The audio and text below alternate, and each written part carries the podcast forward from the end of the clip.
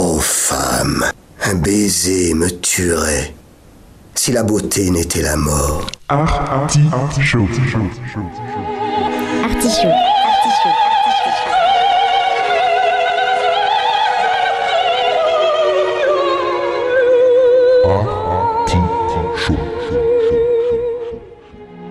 L'artichaut.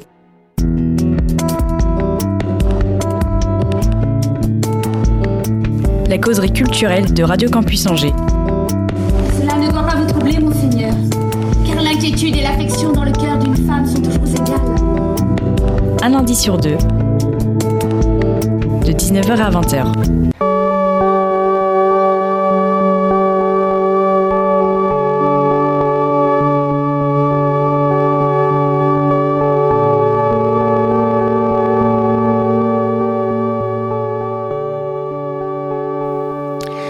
Les hommes sont mille fois plus acharnés à acquérir des richesses que la culture, bien qu'ils soient parfaitement certains que le bonheur d'un individu dépend bien plus de ce qu'il est que de ce qu'il a.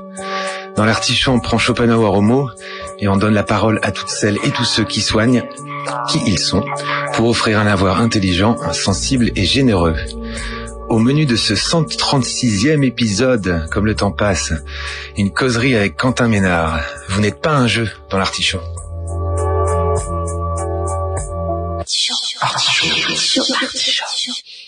Il fait feu de tout bois, à commencer par celui des planches de théâtre, auquel il s'est formé à Montpellier et à Angers.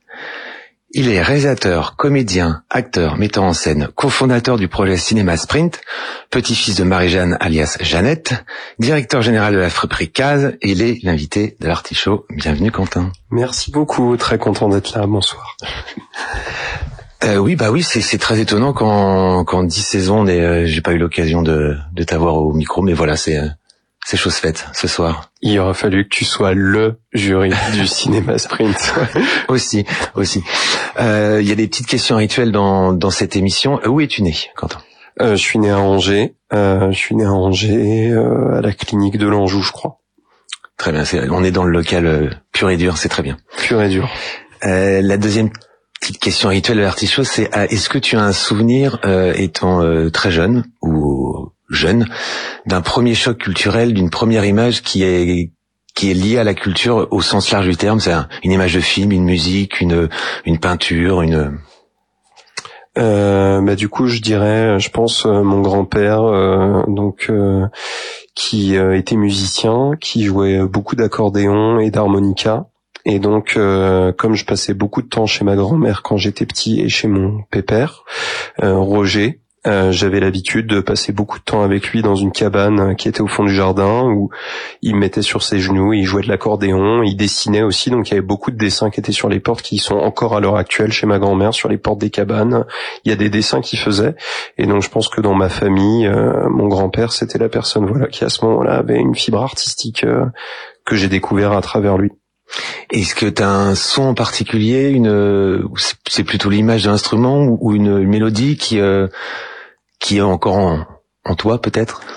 Euh, Non, je pense que c'est plutôt des images. Je le vois jouer de l'accordéon. Euh, il s'avère que là maintenant, justement, il y a un an, j'ai commencé à prendre des cours d'accordéon, parce qu'en fait, il, avait demandé à ce que j'hérite de son accordéon, et j'en avais jamais tellement joué. Donc ça fait un an que je prends des cours et que du coup moi-même j'en joue. Donc là, j'ai plutôt en tête les mélodies que j'essaie d'apprendre, mais en tout cas, ça me reconnecte, euh, ça me reconnecte fortement à lui, et c'est un instrument que j'adore. Donc euh, voilà, je, ça me vient comme ça naturellement. Je pense que c'est ça. Ton premier choc esthétique. Ouais, je pense. Je trouve que c'est un instrument qui est très beau et puis euh, le fait qu'on puisse l'amener un peu partout, euh, il est là comme ça dans mes mains, c'est un peu la continuité de de enfin voilà, c'est c'est je passe un instrument qui est hyper pratique et ouais, c'est je pense c'est cet instrument qui qui m'a marqué très vite jeune. Et euh, ouais, voilà. Jacques Chancel avait une question euh, qui tue, c'était Dieu dans tout ça. Moi, j'ai ma question qui tue, c'est et l'école dans tout ça. Comment comment ça se passe le, le cursus euh, depuis la, la, plus tendre enfance? Euh, Quand j'étais petit, j'étais euh, vraiment pas adapté à l'école. Donc j'ai grandi après à Saint-Mathurin, donc entre Angers et Saumur. Et donc quand j'étais en quand j'ai déjà je crois que je suis allé à l'école assez tard parce que c'était difficile pour moi de, de me séparer de ma famille, j'étais très lié à ma mère. Et donc j'ai été dans l'école publique de Saint-Mathurin, ma mère voulait que j'aille à l'école publique. Et en fait ils m'ont pas gardé parce que je j'étais terrorisé par les autres enfants je me cachais beaucoup sous les tables et tout, donc eux pensaient que je devais aller dans une école spécialisée. Et du coup, on m'a retiré de l'école, et puis ma mère a essayé de convaincre l'école privée d'accepter de me recevoir. Et donc là, pendant très longtemps, j'allais à l'école que 30 minutes, et puis je rentrais chez moi, puis après une heure, et on a eu la chance après d'avoir un pédiatre qui est au CHU d'Angers, qui exerce encore, qui s'appelle Docteur Duverger, qui vraiment a été un médecin incroyable, qui a vraiment aidé ma mère à lui donner des méthodes et à m'aider moi pour que petit à petit j'arrive à m'ouvrir un peu aux autres. Et ça s'est fait très progressivement jusqu'à la jusqu'à la fin de la primaire. Après je suis à la Brun sur le Thion. Je me rappelle de vivre une scolarité très difficile de me faire euh, enfin d'être un peu une, une, victime très clairement à l'école et de me faire beaucoup embêter par les autres et de toujours rentrer en en pleurs et que ce soit très très difficile et c'est vraiment au début du collège, en sixième, où là, euh, j'ai eu un électrochoc où je me suis dit non mais stop. Et puis mes parents étaient beaucoup à me dire mais t'es plus grand que tout le monde, pourquoi tu te laisses faire Si te, si t'embêtes, enfin il faut répondre quoi. Et donc euh, cet été-là, je pense que je me suis dit bon allez, il faut que ce soit, faut que ça change maintenant quoi. Et donc je suis arrivé au collège La Madeleine en sixième à Angers. Et là de ce jour-là, ça s'est, ça s'est un peu métamorphosé pour moi et j'ai réussi à voilà, à devenir un peu une personne plus plus confiante, quoi. Bon, même si l'artichaut est une émission où on se dévoile, euh, tu n'es pas obligé de répondre à cette question, mais on a décelé ce, ce problème étant tout petit, c'est cette, la, cette peur de l'autre là. Ça... Ben... Tu, sais, aujourd'hui d'où ça venait? Non, alors je pense que j'étais euh, vraiment très connecté du coup à ma maman et ma grand-mère, que j'ai pas, j'ai été élevé, j'ai un demi-frère euh, Brice, mais on n'a pas la même maman, donc on n'a pas forcément été élevés ensemble. Et je pense que du coup, j'ai beaucoup grandi dans un cocon très serré, où euh, j'avais pas forcément l'habitude de fréquenter d'autres enfants, etc. Donc je pense que ça a été choquant pour moi. Et puis à nouveau, un lien très très fort à ma mère et et à ma grand-mère qui existe encore aujourd'hui et qui du coup fait que je pense que la séparation c'était quelque chose pour moi qui était euh, qui était pas possible quoi. Donc euh, quelque chose de très lié. Et puis après euh, oui enfin je pense que ça serait aujourd'hui en tout cas à l'époque le docteur Duvierge n'avait pas parlé de ça je pense que ce serait aujourd'hui peut-être qu'on on pourrait dire que peut-être un peu une forme d'autisme très léger qui en tout cas aujourd'hui fait que ça m'a pas créé d'handicap dans ma vie mais donc j'ai eu cette chance, quoi. J'ai eu beaucoup de chance. Je pense que j'aurais pu à ce moment-là vraiment me retrouver dans une école spécialisée vu le profil que j'avais. J'ai, ça aurait peut-être été bien aussi, j'en sais rien. Mais en tout cas, la vie a fait que j'ai pu avoir la vie que j'ai eue aujourd'hui comme ça, quoi. C'est l'occasion aussi de rappeler que le harcèlement euh, est un problème euh, très euh, actuel et que voilà, on incite aussi tous ceux qui sont sont victimes de parler et de carrément. Et d'ailleurs, euh, enfin moi, je, je franchement, c'était c'était horrible. Hein. Je vois, je vois très bien, même des fois, c'était dur parce que j'avais peut-être deux amis qui, mais en fait, eux aussi avaient pas envie euh, d'être les parias. Donc euh, dès que les autres, euh, ils répondaient pas forcément pour aussi eux pas se mettre tout le monde à dos, quoi. Donc c'est très complexe et, et bizarrement, euh, et c'est un fait, et c'est la nature humaine, et j'en suis pas fier, mais moi-même après, quand je suis allé au collège et que du coup j'ai pris confiance en moi, je me suis mis à moi-même être un peu une personne bête avec d'autres personnes. Donc euh, j'espère pas à la hauteur de ce que moi j'avais reçu et même je suis sûr pas à la hauteur mais il a pu m'arriver euh, de prendre des gens un peu plus fragiles euh, euh, et de pas forcément les protéger mais d'un peu les les les, les chahuter c'est vraiment au lycée après bizarre hein, vraiment les changements d'école ça a été des vrais pieds des paliers pour moi quoi donc et bim changement lycée là après je trouve que j'ai trouvé vraiment un équilibre entre l'enfant que j'étais puis l'adolescent que j'avais été au collège pour un peu rééquilibrer tout ça. Et en vérité, ce qui m'a vraiment totalement rééquilibré, qui après m'a laissé faire circuler de la sensibilité, c'est clairement la découverte du théâtre, du coup en terminale au lycée Sainte-Agnès. Quoi. Et euh, pour euh, pour revenir euh, quelques instants sur le le collège, il y a des matières préférées, il y a déjà des des passions, il y a des envies d'un métier, il y a des on voit tu vois ton avenir à cet âge-là ou c'est encore très très flou? Je vois pas mon avenir. Je suis passé par plein d'étapes. Euh, pendant un moment, je disais j'ai envie d'être coiffeur parce que j'adorais, je sais pas, le fait de couper des cheveux, euh, ça me plaisait. Après, pendant un moment, d'un coup, j'ai voulu euh, être militaire. Après, j'ai voulu être avocat. Après, j'ai voulu être médecin. Et je pense que médecin, c'est ce qui m'est resté après le plus longtemps. Jusqu'au jusqu'au lycée. C'est vraiment là-dessus que je partais et j'étais plutôt j'aimais beaucoup les mathématiques. Euh, voilà, j'étais très très très toujours depuis tout petit j'ai été fasciné par le calcul mental, par les probabilités, donc tendance à beaucoup m'amuser à faire des calculs mentaux difficiles, etc. pendant longtemps. Donc je dirais les mathématiques, et puis toujours été très en difficulté avec les langues. Et au lycée, euh, énorme découverte euh, avec la philosophie que j'aurais aimé découvrir beaucoup plus tôt dans ma scolarité.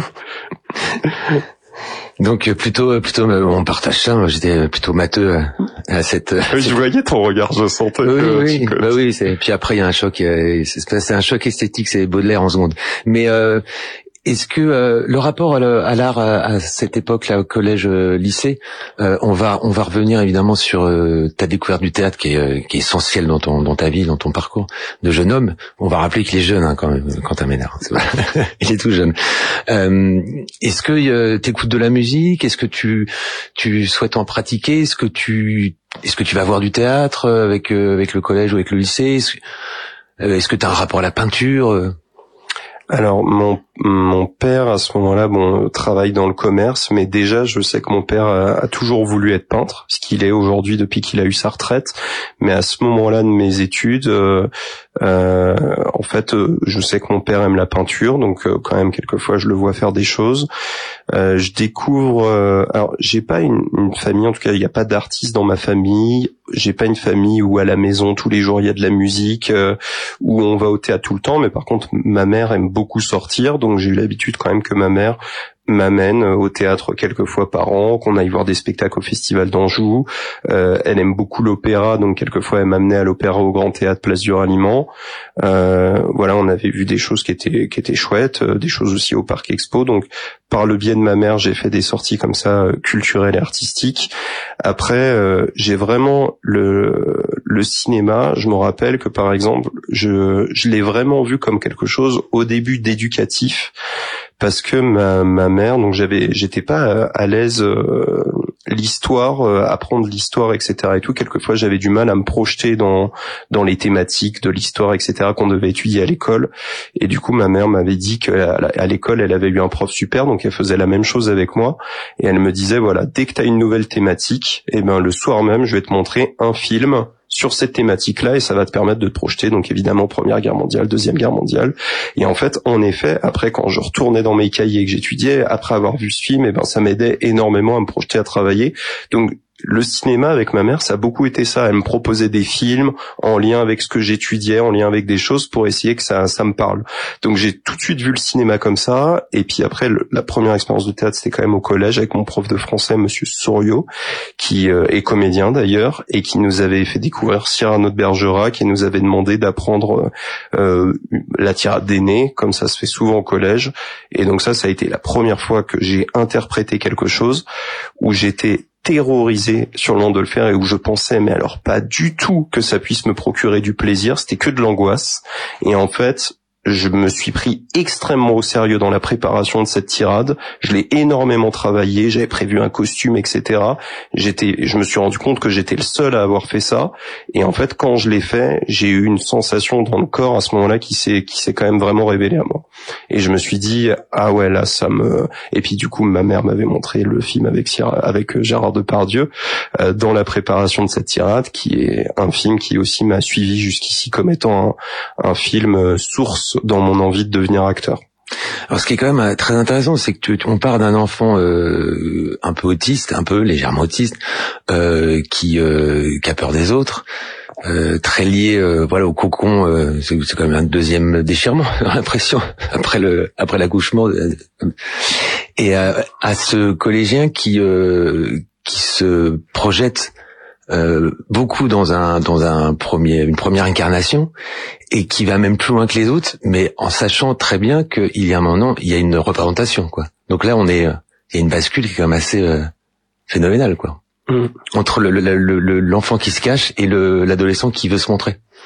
Ouais, mais qui je pense euh, honnêtement existe encore chez moi aujourd'hui. euh, voilà, c'est je saurais pas, je saurais pas exprimer. euh, euh, je suis poisson ascendant scorpion, donc c'est peut-être ça. C'est un mélange de choses très différentes qui sont dans l'eau, mais je, ouais, je, je pense que j'ai eu envie à un moment donné vraiment aussi de de, de me battre. euh, et je pense à nouveau, j'y reviens, mais pour ma famille qui a été beaucoup derrière moi, qui, qui avait pas envie de me voir comme un enfant euh, en souffrance quoi et donc j'ai tellement vu dans leurs yeux l'envie de me dire allez Quentin t'en es capable aussi bien mon père ma mère que ma grand-mère euh, que que je me suis dit bon il faut que il faut que pour eux je je je- j'y arrive quoi Et euh, tu parlais, euh, on va venir au, au théâtre et puis ce, ce, ce vrai, euh, comment dire, ce vrai tournant quoi.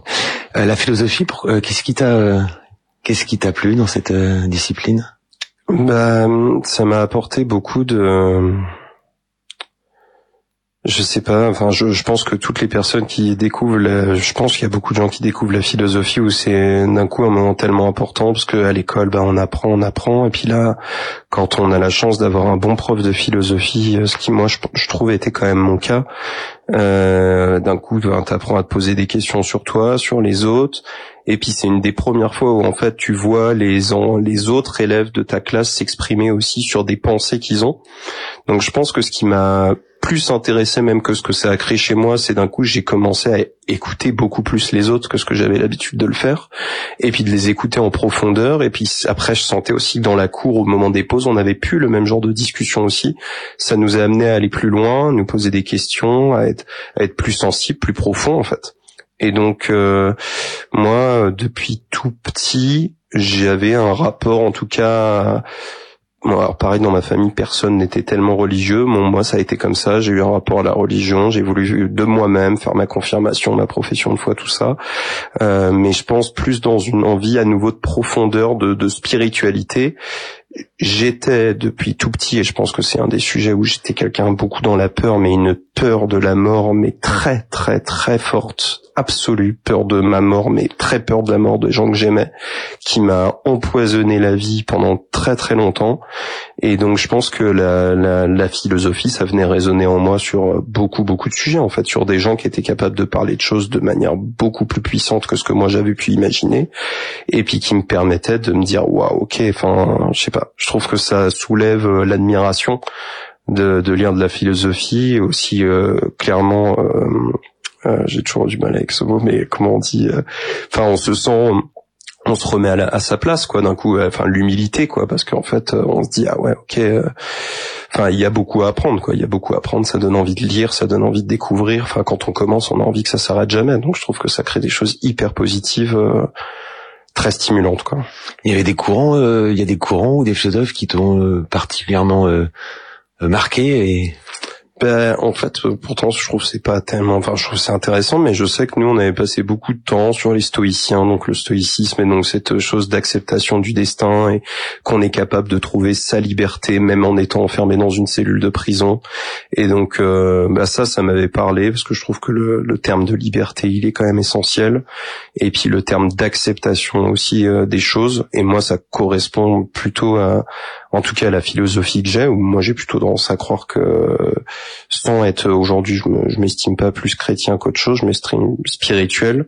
Et du coup, pour moi, euh, ouais, je pense que la vie qu'on a, c'est une vie qui est, qui est, qui est tracée, avec un destin qui est tracé, et, et où je pense qu'il y a plein de choses dont on n'est pas forcément maître. Donc, euh, ça me parle bien de d'accepter voilà d'accepter ce, ce cycle et puis de se dire que enfin voilà que tout ce qui nous arrive c'est c'est c'est l'idéal de ce qui pouvait nous arriver quoi que la vie qu'on a c'est la meilleure version de celle qu'on pouvait avoir donc euh, après à l'intérieur de ça de juste réussir à en plus à donner de l'amour aux autres quoi et de pas trop se centrer non plus sur soi quoi c'est beau. c'est vrai.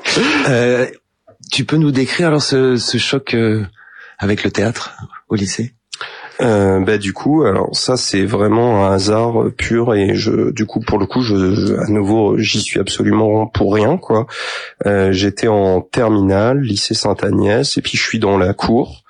Et à ce moment-là, je suis, je me suis un peu calmé, mais j'ai quand même une personnalité un peu entre guillemets, étonnamment, mais je suis devenu un peu un leader quoi. Avec mon groupe d'amis au lycée, on est un peu voilà, on se prend un peu pour un peu les, les petits leaders du lycée quoi avec un groupe de potes qui sont encore d'ailleurs euh, parmi mes meilleurs amis aujourd'hui. Et donc, euh, je suis dans la cour et il y a une, dame plus âgée qui vient vers moi, qui s'appelle Anne-Marie Jointer, qui était donc prof de français au lycée Saint-Agnès, que je connaissais pas du tout, qui était pas ma prof, et qui me dit voilà, j'anime un cours de théâtre au lycée Saint-Agnès. Cette année, on met en scène la guerre de Troie n'aura pas lieu, et en fait, euh, j'aimerais que tu aies le rôle principal, le rôle de Hector. Et je, je fais mais je comprends pas, on se connaît pas. Euh. Et elle me dit voilà, je commets en scène avec une autre comédienne qui s'appelle Noémie Géane, qui est toujours comédienne et aussi metteur en scène à Angers. Et donc on t'a observé et on trouve que tu as un profil, voilà au niveau de ton physique, ton attitude, on sent que tu peux interpréter ce rôle.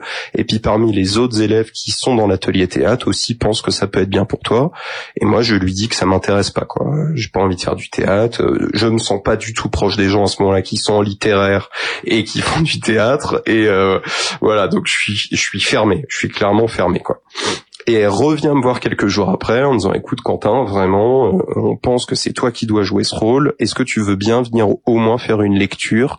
C'est tel soir après les cours. Et donc je lui dis bon ok euh, je viens faire la lecture et puis là, euh, je rentre dans le moment de lecture, je vois tous les autres autour de la table et honnêtement que des personnes dont je suis absolument pas proche. Et comme à ce moment-là, je suis assez fermé sur la défensive, je suis clairement pas dans une zone de confort. Et je m'assois à la table. On commence la lecture et il s'avère que le rôle d'Hector dans la guerre de Troie n'aura pas lieu, euh, parle vraiment beaucoup, monopolise totalement euh, la pièce. Et, euh, et, en fait, dès la première lecture, vraiment, enfin, c'est, mais vraiment, c'est comme ça que ça s'est passé. J'ai ressenti quelque chose dans mon corps euh, que j'avais déjà senti donc à l'époque au collège avec cette chose de la tirade d'aîné de Cyrano de Bergerac, et je sens vraiment une énergie dans mon corps très forte, des émotions euh, hallucinante, c'est-à-dire que je joue des scènes d'amour, je me mets à pleurer. Je la la la, la fille c'était Olympe, elle s'appelait avec qui je, qui jouait mon amoureuse dans la pièce. J'ai l'impression de tomber vraiment amoureux d'elle et je me dis mais c'est complètement hallucinant quoi. Et donc à la fin de la lecture, je dis bah oui en fait évidemment je je veux travailler toute l'année sur cette pièce et la jouer à la fin de l'année. On savait que la représentation c'était à l'avant-scène de Trélazé et donc euh, c'était l'année de mon bac. J'étais à ce moment-là pas non plus extrêmement à l'aise à l'école. Ma mère avait des soucis de santé. Euh, elle avait des, des, gros soucis de santé au niveau du dos, etc. Donc moi je voulais être aussi présent pour elle, euh, même si elle me disait toujours continue ta vie, etc. Je vais me débrouiller. Mais donc voilà, c'était une année vraiment charnière cette année terminale où d'un coup j'y suis allé et puis, euh, et puis ça s'est fait comme ça. Et je suis allé jusqu'à la représentation à l'avant-scène de Trélazé où ça a été euh, bah clairement parmi les, les, les, plus beaux moments de ma vie, je pense que ce qu'on a pu partager avec cette troupe, et je pense qu'à chaque fois que je les revois, ce qu'on vivait à ce moment-là quand on montait sur scène et quand le rideau se fermait, je me rappelle de, de l'émotion qu'on avait, comment on pleurait, on se prenait dans les bras, je, ouais, là, à ce moment-là, je me suis dit, là, ce qu'on a la chance de vivre, c'est, c'est incroyable, en fait, c'est incroyable. Ouais, ça ressemble à une épiphanie. Euh, et là, à ce moment-là, tu sais que euh, désormais, c'est le théâtre. Ouais. Ouais. Et est-ce que tu avais euh, avant ce moment-là ou, peu de peu après des envies d'autre chose? Parce que tu as parlé de beaucoup de métiers tout à l'heure mais est-ce que euh, est-ce que ça ça a écarté une, un autre désir fort pour une autre euh, discipline ou carrière ou? Bah, je voulais devenir du coup je voulais aller en fac de médecine je voulais euh, devenir médecin euh, en n'étant pas sûr d'en être capable parce que j'avais fait ES, donc j'avais pas eu une scolarité en S. Et, euh, et à nouveau, j'avais pas eu des notes extraordinaires sur mon lycée. Donc, mais je, ouais, j'avais envie d'être médecin. c'est intéressant parce que ça peut être paraître être des questions anodines, mais prendre soin des autres et on va voir que c'est comme c'est lié aussi à ton à ton parcours. Et donc on a cette épiphanie là comme ça euh, de, de, futurs comédiens. Euh, donc la suite c'est logique, c'est conservatoire. C'est ça. Ouais. Sans passer par euh, un autre chemin, c'est dans, dans ta tête, c'est je vais faire du théâtre et je vais essayer d'en vivre. Ouais, je me dis en fait bah, à ce moment-là donc j'en parle à mes parents, je leur dis euh, l'atelier théâtre vraiment ce que je vis c'est trop beau. Euh, Est-ce que vous êtes d'accord pour que j'essaie de d'en faire mon métier? Et, euh, et j'ai beaucoup de chance. Mes parents m'ont tout de suite dit, euh, nous tant que t'es heureux, on est heureux quoi. Euh, par contre, on veut que t'aies ton bac. Donc ça, c'était euh, voilà, c'était la chose. Il fallait que j'ai mon bac euh, absolument. Donc passe ton bac d'abord. Passe ton bac d'abord et et j'ai je l'ai eu en plus. Hein. J'ai dû quand même aller au rattrapage. Donc je l'ai eu au rattrapage. Et, et après, du coup, suite à ça, ils m'ont dit, écoute, on te fait confiance. Par contre, maintenant, faut que tu nous prouves que que t'en as vraiment envie, quoi. Donc j'ai passé, euh, j'y connaissais rien, enfin j'avais aucune connaissance ni personne qui à ce moment-là pouvait vraiment me conseiller. Donc euh, c'est un peu les profs que j'avais au lycée, Noémie, Anne-Marie, qui m'ont un peu dit voilà le conservatoire, tout ça. Donc j'ai passé le concours du conservatoire, j'ai eu, eu la chance de l'avoir dès mon, dès mon premier essai. Et puis parallèlement il y avait aussi un diplôme universitaire théâtre qui était à l'université d'Angers qui débutait. Donc en parallèle j'ai fait ça, ce qui me donnait un peu l'étiquette étudiante pour euh, pour euh, bah, pour être relié à l'université, avoir quand même un peu des bourses, tout ça. Et puis euh, j'ai tout de suite aussi été un peu partout et je me suis retrouvé dans trois troupes de théâtre amateur euh, où du coup je répétais des spectacles amateurs en parallèle du diplôme universitaire théâtre qui était en fin de journée et le conservatoire qui était le matin et l'après-midi quoi. Donc j'ai essayé de tout donner pour voilà bah, pour pour essayer de prouver à ma famille que j'allais j'allais tout faire pour apprendre parce que j'avais tout à apprendre parce que j'avais commencé le théâtre qu'un an auparavant quoi.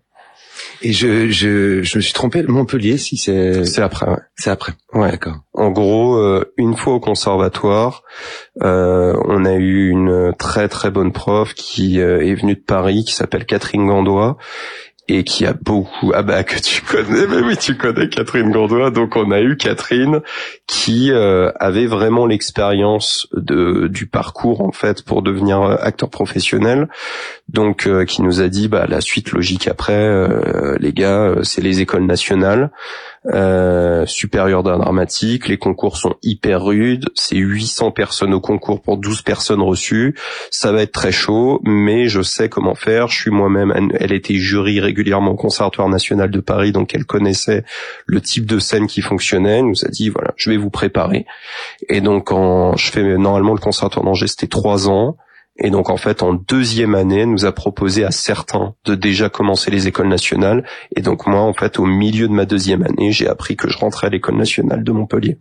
Donc j'ai fait euh, deux ans au conservatoire d'Angers et directement, euh, j'ai foncé à l'école nationale super dramatique de Montpellier. J'ai été pris avec euh, mon meilleur ami de l'époque, Valentin Roland, qui est le fils de Philippe Roland, qui est acteur aux Arthur, et, euh, et en fait, on était meilleurs potes et on a été pris tous les deux. Donc, ils ont pris euh, sept mecs, parce que là, ils nous ont pris 14, ils ont pris sept mecs, et sur les sept, on y était tous les deux. Donc, ça a été à nouveau des conditions juste géniales, quoi. Vous êtes bien dans l'artichaut sur Radio Campus Angers, vous êtes bien avec euh, Quentin Ménard, dont vous venez d'entendre la belle voix, et on va maintenant vous proposer son choix musical.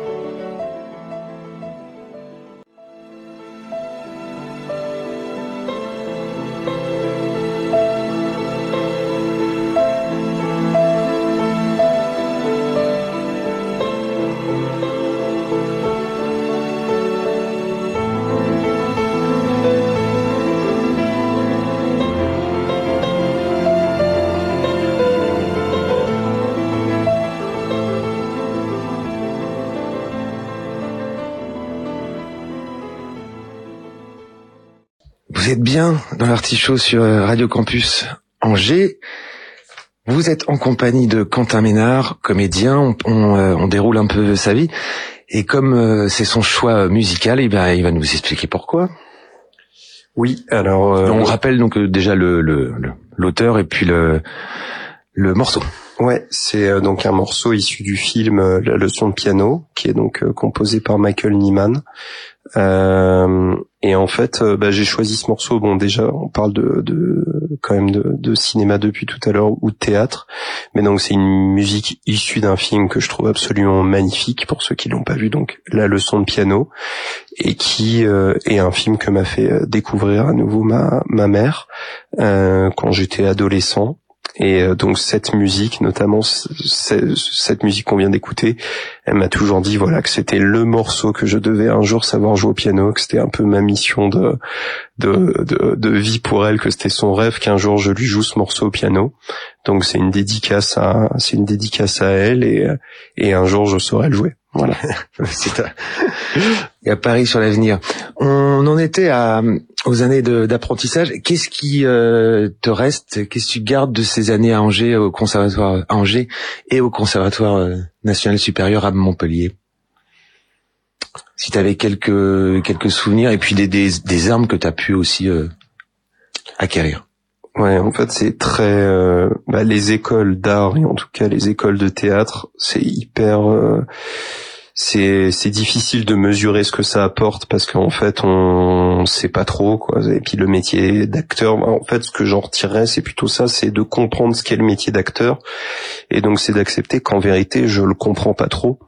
Euh, c'est un métier qui est très atypique très particulier je pense que pour toutes les personnes qui d'un coup veulent être acteurs, il faut vraiment se poser la question de pourquoi on a envie de faire ce métier et de qu'est-ce que c'est que ce métier, qui est un métier qui est extrêmement particulier, euh, qui est de jouer des émotions avec qui on est et que donc c'est important de, savoir pourquoi on le fait.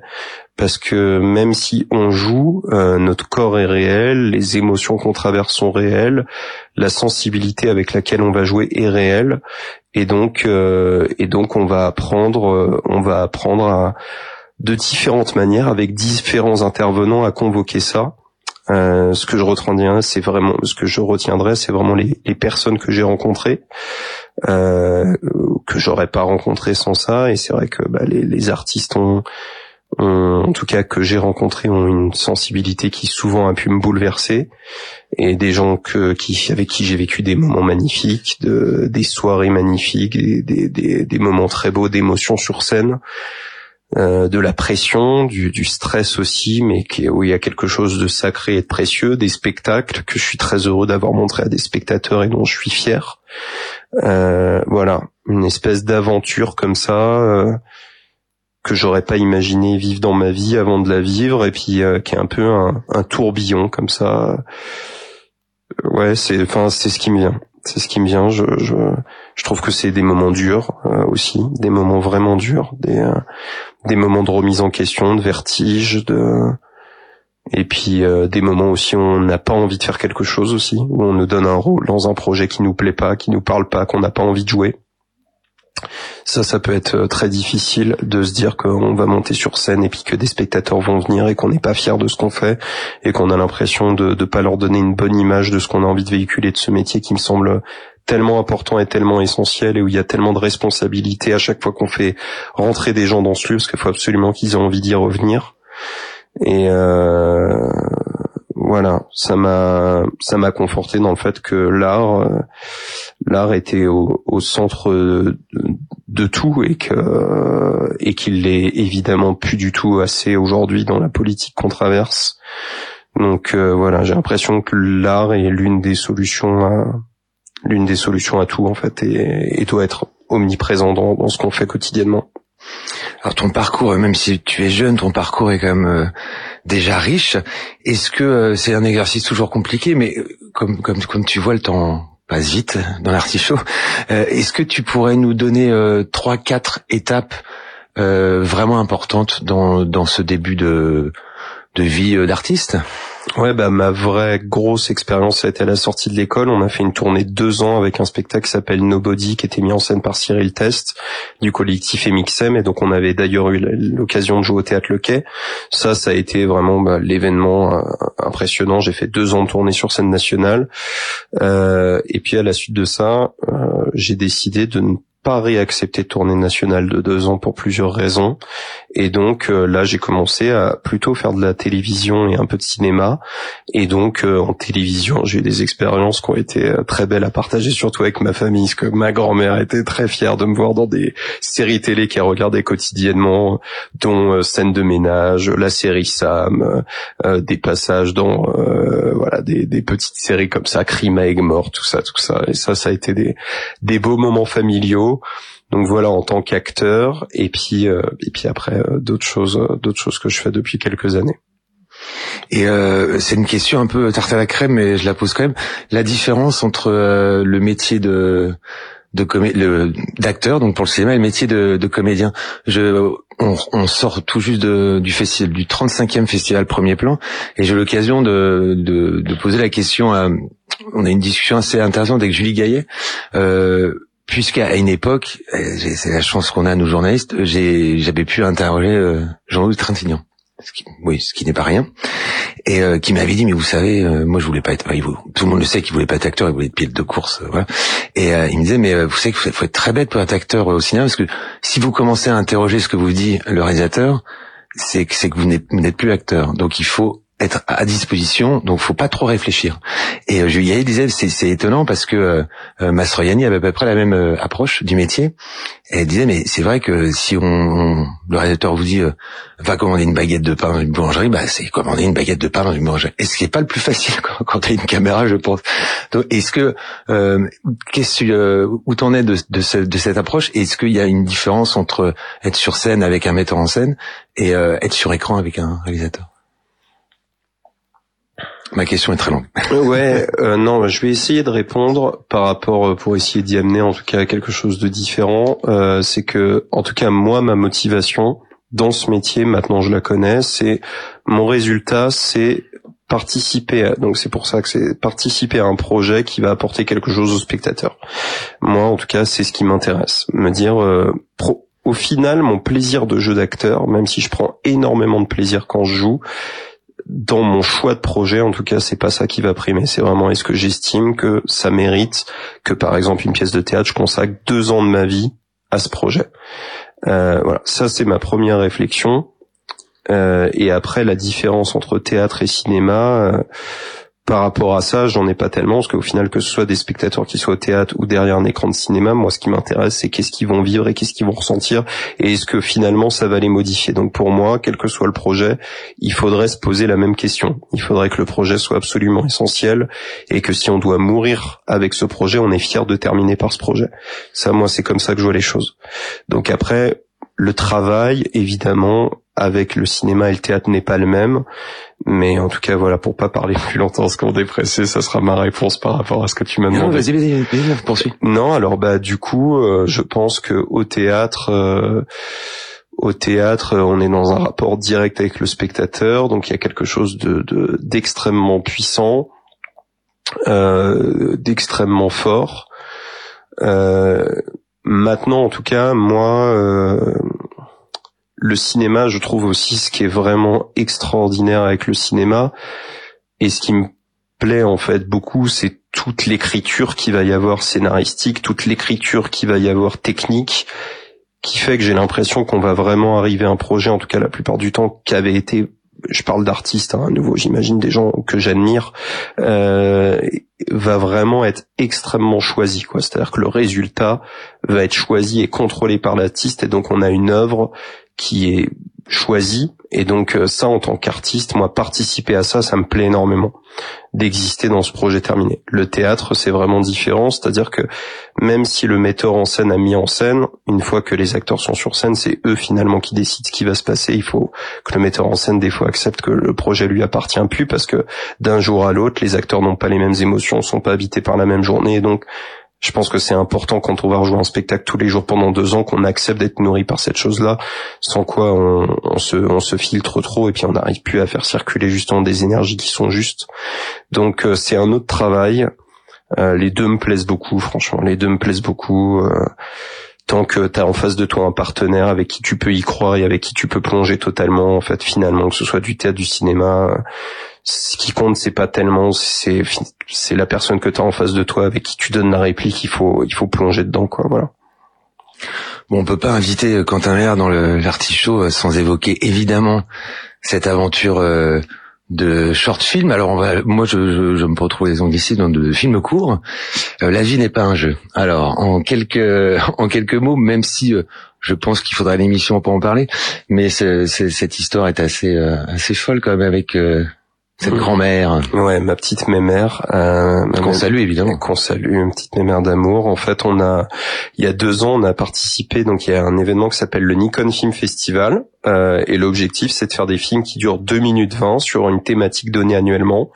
Et donc, cette année-là, la thématique, c'était le jeu et j'étais à Trélazé chez ma grand-mère parce que j'habite hein, quasiment chez ma grand-mère donc je suis quand même très très souvent chez elle. Et donc on était tous les deux il restait je crois quelques jours pour participer au Nikon Film Festival. Moi j'avais jamais réalisé de film et je voulais absolument dans ma vie réaliser un, un film. Et donc je me suis dit, bah le premier, c'est tout à fait logique que ce soit avec ma grand-mère, sachant que je j'étais pas réalisateur, mais je passe ma vie à la filmer avec mon téléphone portable, quoi. Genre du très souvent, je l'enregistre quand elle parle, je la filme, c'est clairement ma, ma muse, je suis je suis fan, quoi. Et donc je me suis dit, bah là, je, voilà, j'aimerais faire un film, j'aimerais qu'on apparaisse tous les deux à l'image et que j'ai cette chose-là qui me qui me restera, quoi. Et j'avais aucune ambition d'avoir un prix ni quoi que ce soit, et donc il y avait Aurélien Salé qui est un très bon ami et qui est un excellent réalisateur. Et je lui ai dit, est-ce que tu es d'accord euh, pour m'aider à réaliser mon premier film? Il était à Trélazé aussi à ce moment-là. Et puis je lui ai dit, tu viens avec ta caméra, tu t'occupes de toute la technique. Euh, moi, je sais la mise en scène que je veux, les décors, les costumes, tout ça. Voilà, et puis on y va. Et il est arrivé. J'avais dessiné mon scénario, je savais ce que je voulais faire. Bref, on a fait ce film très rapidement. On a fait le montage en une nuit. On a envoyé le film au Nikon Film Festival en regardant le résultat, je me suis vraiment, je pensais que ça allait intéresser, mais vraiment personne d'autre que nous.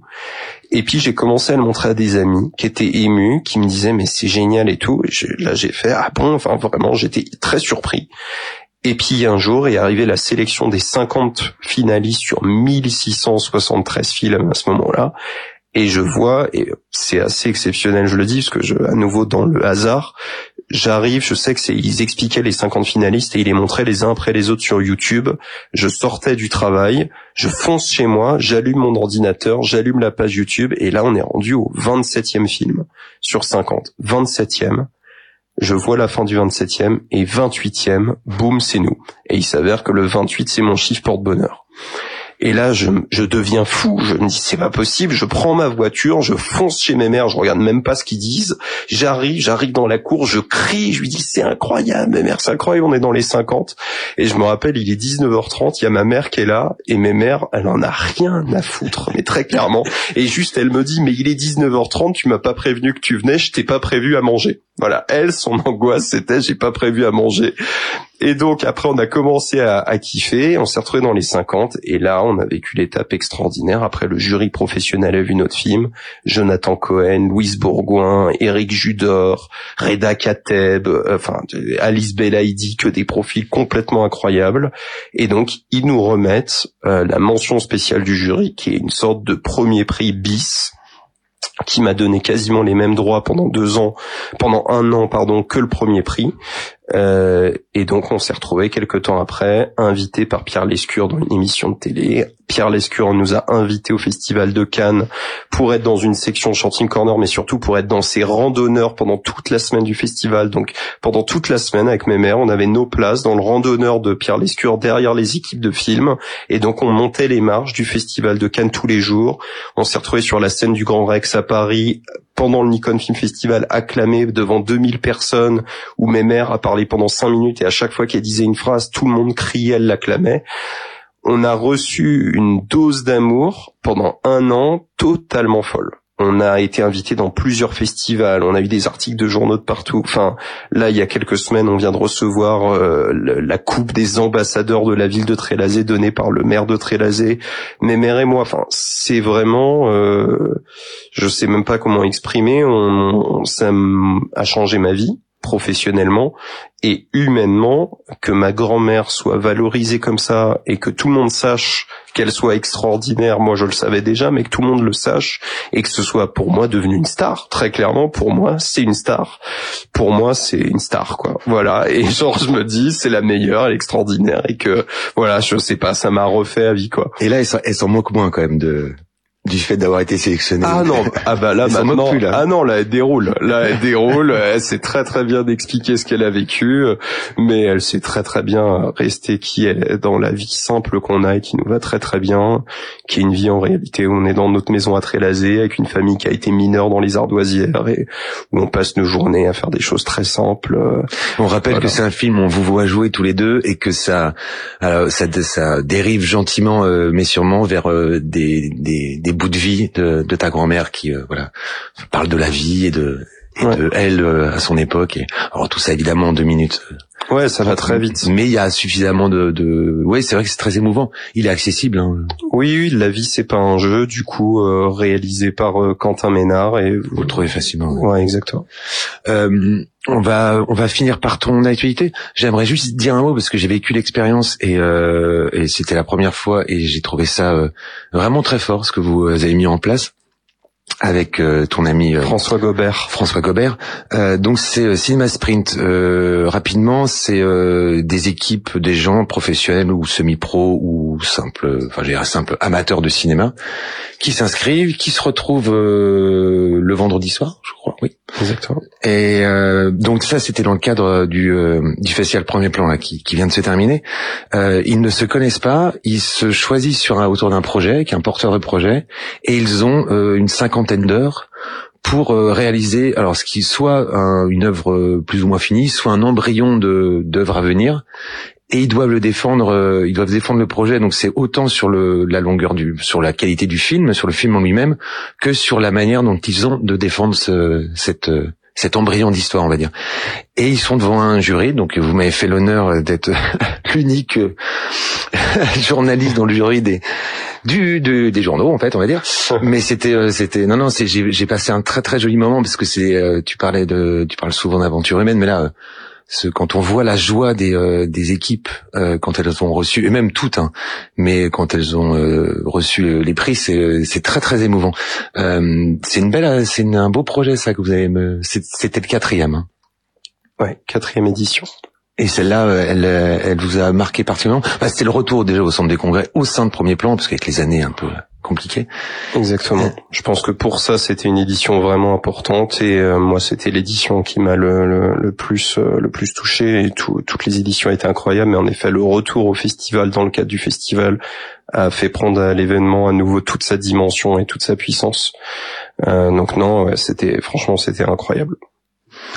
Et non, mais je voulais le signaler parce que Cinéma Spring, donc essayez de essayez de de pas le louper la prochaine fois. En quelques mots, ton actu?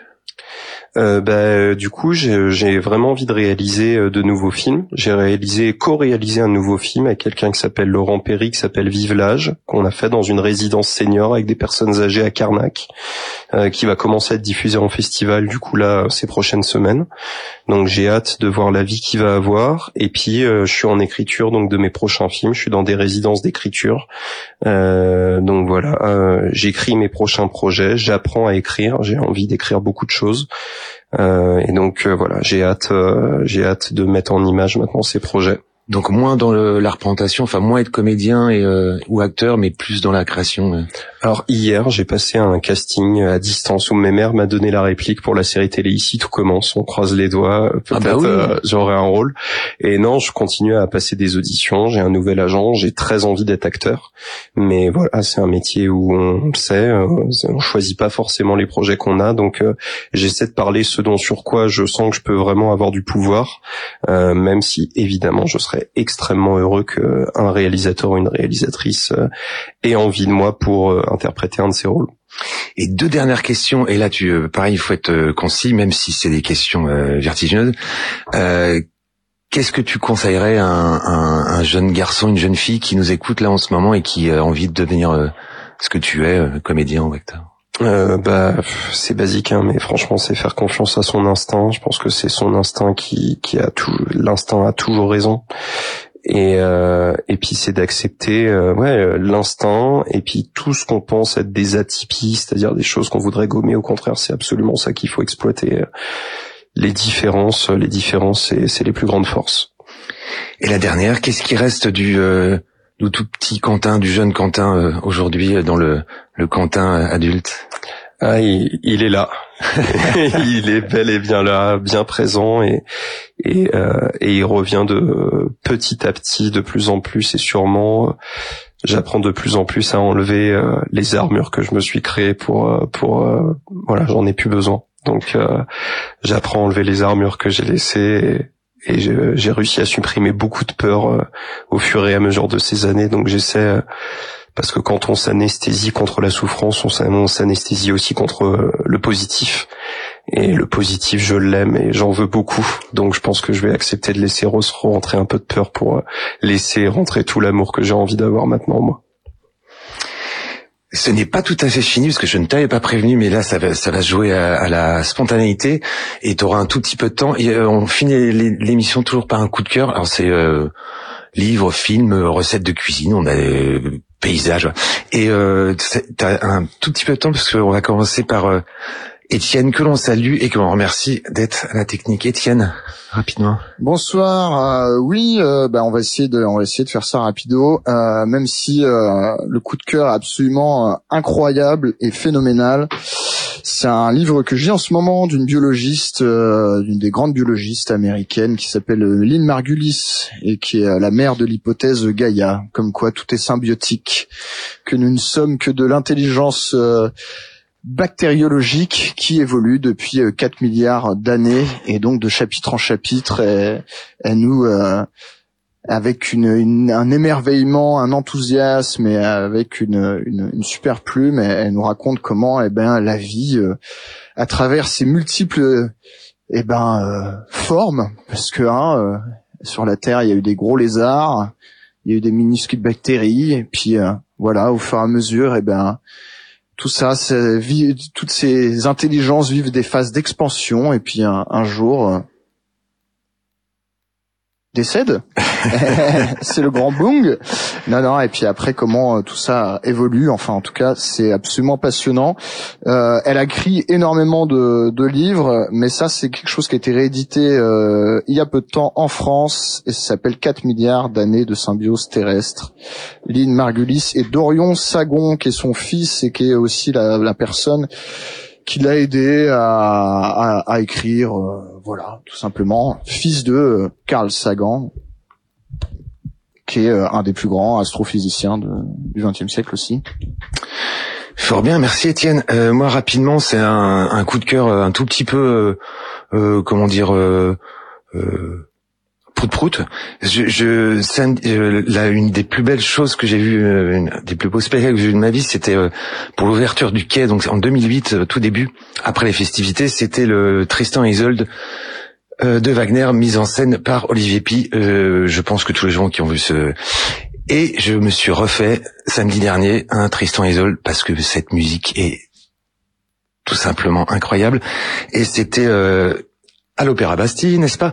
C'était une mise en scène de, de Peter Sellars et c'était avec des vidéos de Bill Viola, euh, qui est un, grand artiste américain. Euh, ça se rejoue à Toulouse, donc euh, essayez de regarder la date. C'est 5h30 de Wagner, mais c'est 5h30 de pure, de pure beauté, de pure tout en fait. Et on va finir par le coup de cœur de notre invité.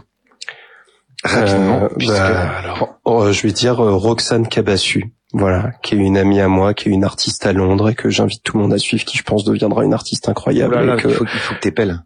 Roxane et Cabassu, C-A-B-A-2-S-U-T. Voilà, qu'une personne que j'aime fort et qui je pense deviendra une actrice extraordinaire. Et autrice. et réalisatrice.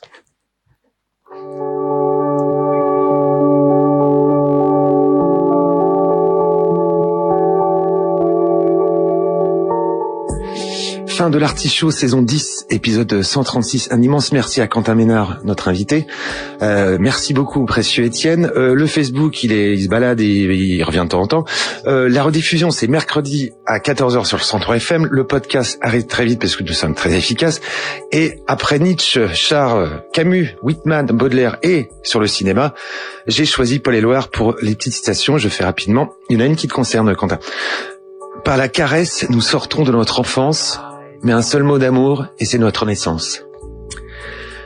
Marcher en soi-même est comme un châtiment, l'on ne va pas loin. C'est à partir de toi que j'ai dit oui au monde. Celle-là est pour toi. Il n'y a pas de hasard, il n'y a que des rendez-vous. La petite dernière, j'ai vécu comme une ombre et pourtant j'ai su chanter le soleil. Merci.